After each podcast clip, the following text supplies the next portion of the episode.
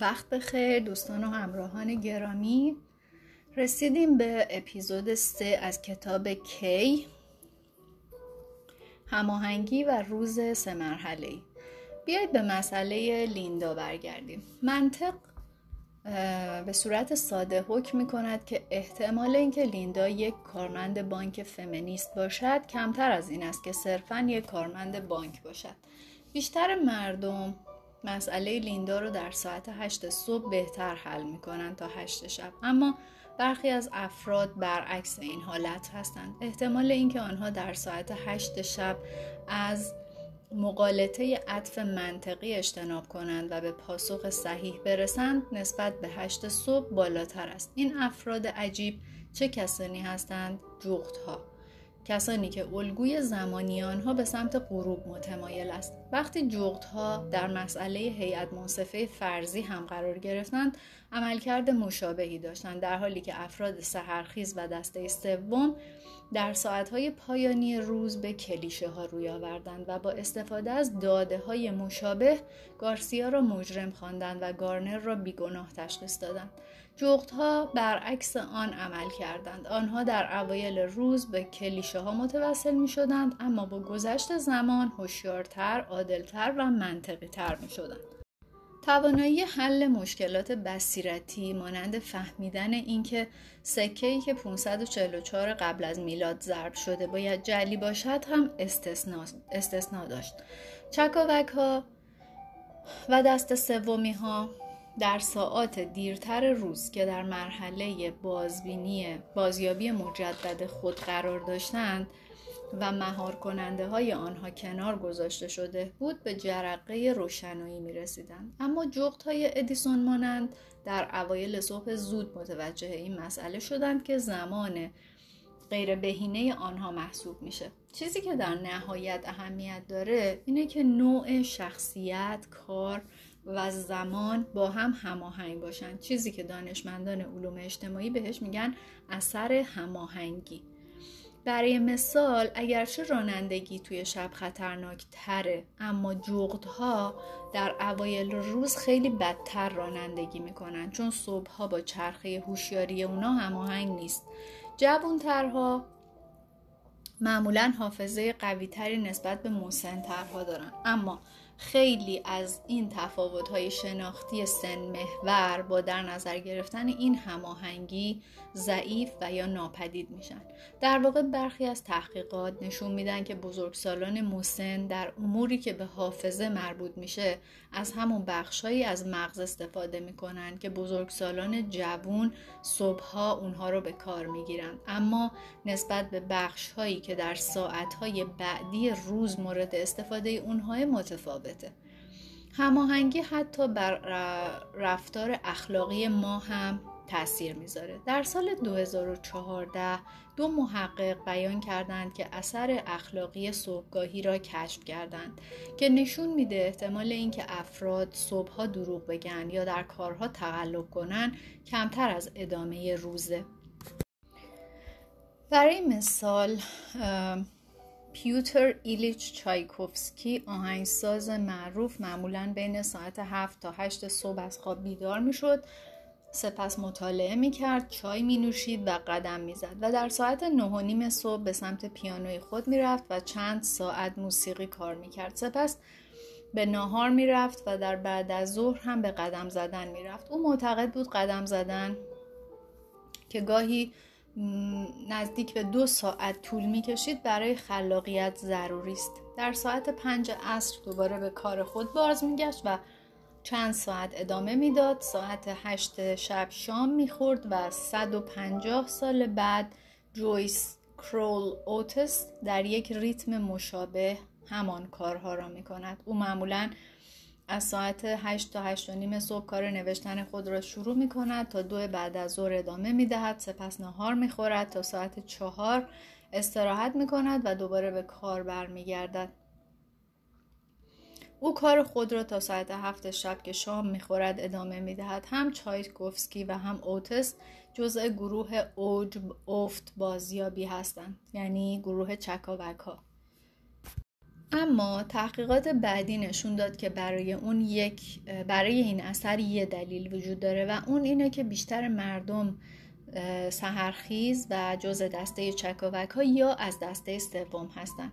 اگه جغد بودن رو در نظر بگیریم این اثر دقیق تر میشه. درسته افراد سهرخیز اثر اخلاقی بودن صبحگاهی رو از خودشون نشون میدن اما جغدها توی شب اخلاقی تر از صبح ها هستند. این محققان می نویسند هماهنگی بین الگوی زمانی فرد و زمان روز عامل دقیق تری برای پیش بینی اخلاقی بودن تا صرفا زمان به تنهایی سایر انسانهای خلاق بر اساس ضرباهنگ دیگری حرکت می کنند. گوستاف فلوبر رمان نویس که بیشتر بزرگسالی خود را در خانه مادرش سپری کرد معمولا تا ساعت ده صبح از خواب بیدار نمی‌شد. بعد از آن یک ساعت صرف استهمام آرایش پیپ کشیدن می‌کرد و حدود ساعت یازده به خانواده ملحق می‌شد تا یک وعده غذایی با هم بخورند که هم صبحانه و هم ناهار او بود. بعد از آن به خواهرزادهاش آموزش می‌داد و بیشتر بعد از ظهر را صرف استراحت و مطالعه می‌کرد. در ساعت هفت عصر دوباره شام می‌خورد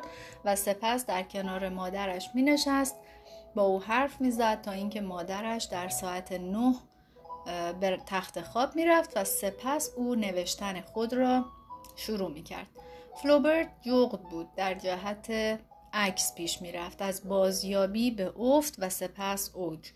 فرنج پس از کدگذاری برنامه زمانی روزانه این آدمهای خلاق و مشخص کردن اینکه چه کسی چه کاری را کی انجام داده دریافت که چیزی که ما اکنون فهمیده ایم یک توضیع قابل پیش بینی است. حدود 62 درصد این خلاقان از الگوی اوج، افت و بازیابی پیروی می‌کردند که کار جدی آنها صبحها انجام می‌شد و بعد از آن کار خاصی نمی‌کردند. سپس یک دوره کوتاه از کار که نه چندان جدی بود رو انجام می‌دادند و حدود 20 درصد نمونه الگوی کاملا برعکسی را نشان می‌دادند بازیابی در صبح رسیدن به کار در شب مانند گوستاف فلوبرت و حدوداً 18 درصد هم ناهماهنگ بودن یا داده کافی در مورد آنها وجود نداشت. در نتیجه هیچ الگویی را راجع به آنها مشاهده نکردیم. اگر گروه سوم را کنار بگذاریم می‌بینیم که درصد قبلی در این موارد هم صادق است. به ازای هر سه الگوی اوج افت بازیابی یک الگوی بازیابی افت و اوج وجود دارد. یعنی اگه سه نفر چکاوکن در مقابلشون یه نفر جغده. به طور خلاصه همه ما طول روز را در سه مرحله تجربه می کنیم اوجگیری، افت و بازیابی دوباره. و حدودا سه چهارم از ما که چکاوک ها و دسته سوم هستیم روز را به همین ترتیب تجربه می کنیم اما حدود یک چهارم افراد که ژنها و سنشان باعث می شود جغد باشند روز را تقریبا برعکس این حالت تجربه می کنند بازیابی، افت و اوجگیری.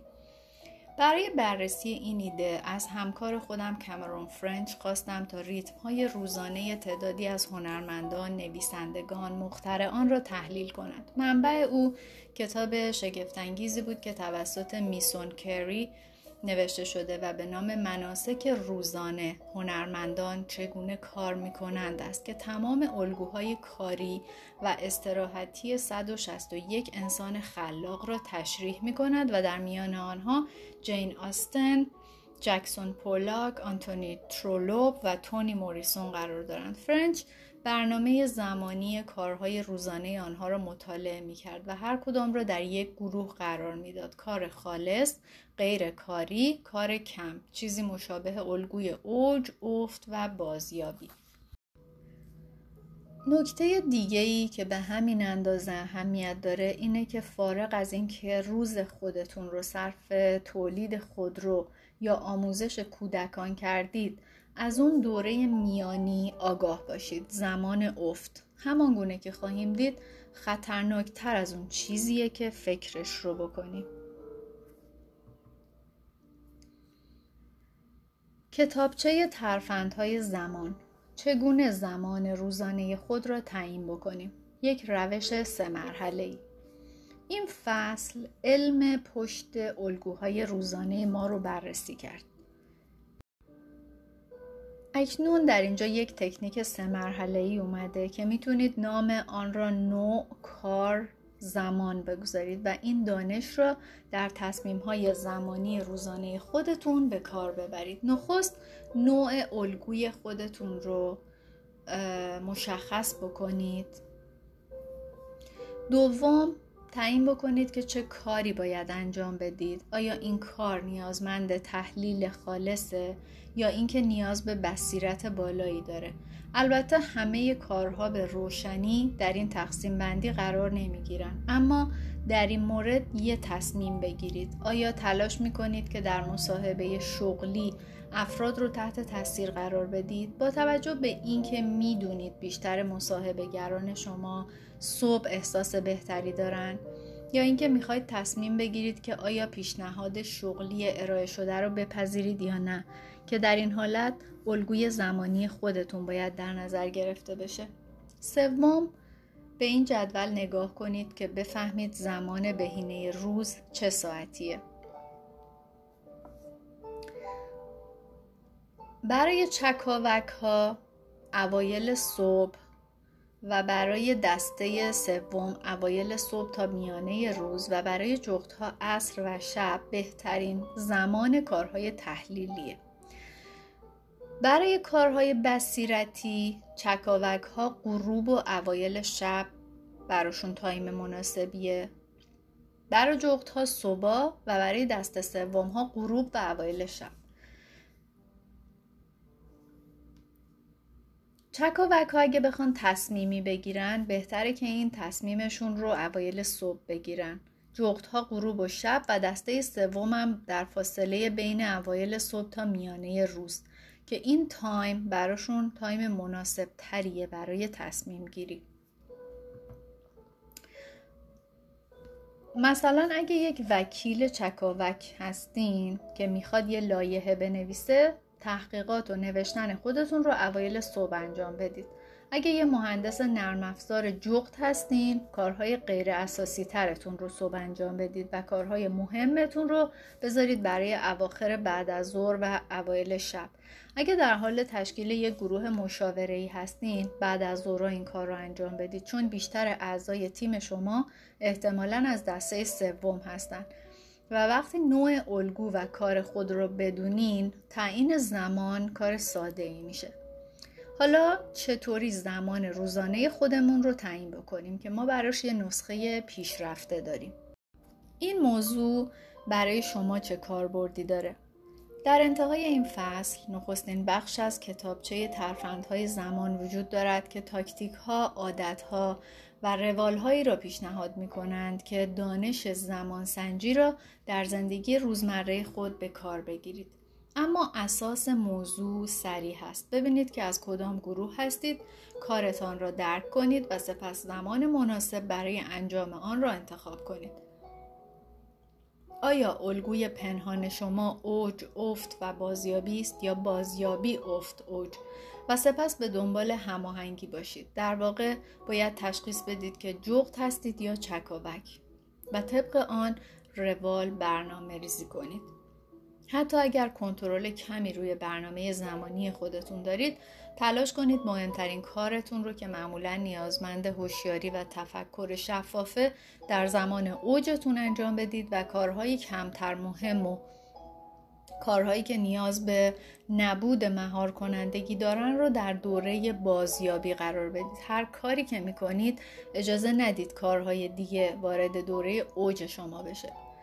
اگر رئیس هستید این دو الگو را درک کنید و اجازه بدید که افراد از دوره اوج خودشون محافظت کنند. برای مثال تیل رونبرگ در کارخانه تولید هواپیمای آلمانی آزمایشی رو انجام داد که در اون برنامه زمانی رو با الگوهای زمانی افراد هماهنگ کرد. نتیجه این بود که کارایی بالاتر رفت، استرس کاهش پیدا کرد و رضایت شغلی بیشتر شد.